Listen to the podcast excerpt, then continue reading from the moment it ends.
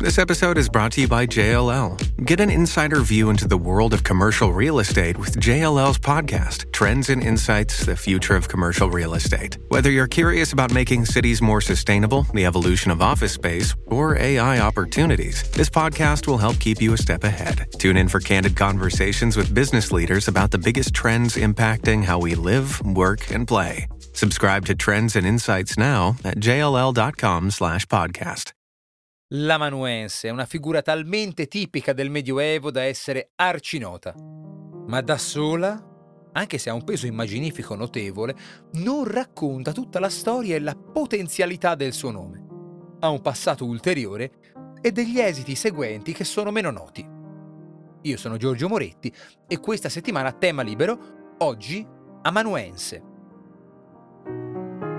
A naso si intende facilmente che l'amanuense è qualcuno che scrive a mano e difatti trae il suo nome dalla locuzione latina a manu.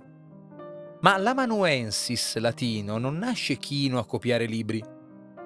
Originariamente a Roma è stato uno schiavo o liberto con funzioni di attendente personale del padrone, che naturalmente si trovava a portata di mano del padrone. Alcuni etimologi danno questa per lettura originale della dicitura servus a mano, servo a portata di mano, e che si trova a operare scrivendo a mano per suo conto. Difatti la figura dell'amanuense primigenio è prossima al segretario piuttosto che al copista, ma sempre il profilo di scriba ha. In epoche posteriori in cui a mano a mano il sapere e la sua conservazione scritta si arrocca nei monasteri, l'amanuensis si trova ad essere reinterpretato come parte vitale di un'industria culturale di importanza capitale.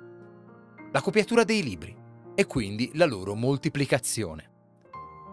Compiuta a mano ovviamente e qui si colloca l'opera, le vedete, di migliaia di persone in tutta Europa che nel luminoso spazio di uno scriptorium, in profonda concentrazione, grattavano con le loro penne sulla pergamena riportando lettera per lettera testi da non perdere. La storia di questa grande devota pratica si conserva nel nostro immaginario, parametro di cura, di pazienza, anche in virtù delle sue cinque lunghe sillabe amanuense, e la memoria dei suoi umani errori si conserva in parole che peraltro abbiamo visto, come Busillis, Collimare, nelle aplografie, nelle contrarie dittografie. Libri e documenti di ogni biblioteca, di grandi poli culturali e di ricchi privati si sono riprodotti grazie alla professione degli amanuensi.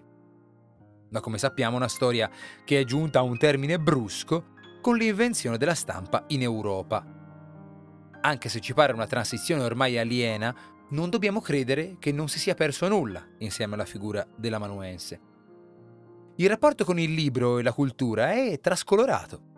Ci fu chi alle porte del Cinquecento cercava di difendere il valore di questo modo di perpetuare la conoscenza, anche senza disconoscere con vigore luddista il valore della nuova editoria.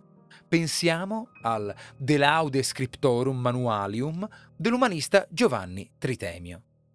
La stampa non ha comunque spazzato via la figura dell'amanuense, che però è tornato a un profilo da scriba, impiegatizio.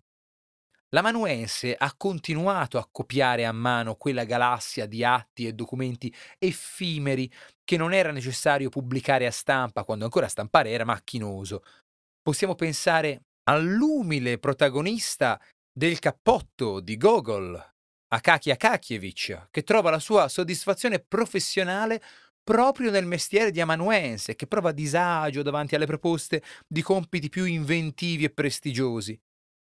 In effetti l'amanuense gode di una considerazione via via minore, da scribacchino.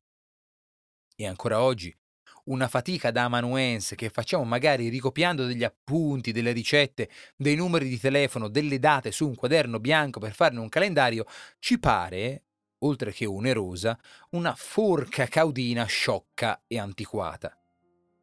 Tranne quando, momenti rari e forti, percepiamo autenticamente il valore del gesto, come forse lo intendeva Tritemio, quando trascriviamo come amanuensi la lunga poesia sul tabellone, quando riportiamo con cura amanuense nell'agenda un brano che ci rappresenta e ispira, quando ricopiamo da amanuensi le regole del gioco da distribuire a tutto il gruppo. Una parola che parla sì del monaco curvo sull'Egio, ma che è capace di evocare un tessuto di immagini, esperienze e sensazioni di lungo valore e rappresentazione icastica. Ci sentiamo domani.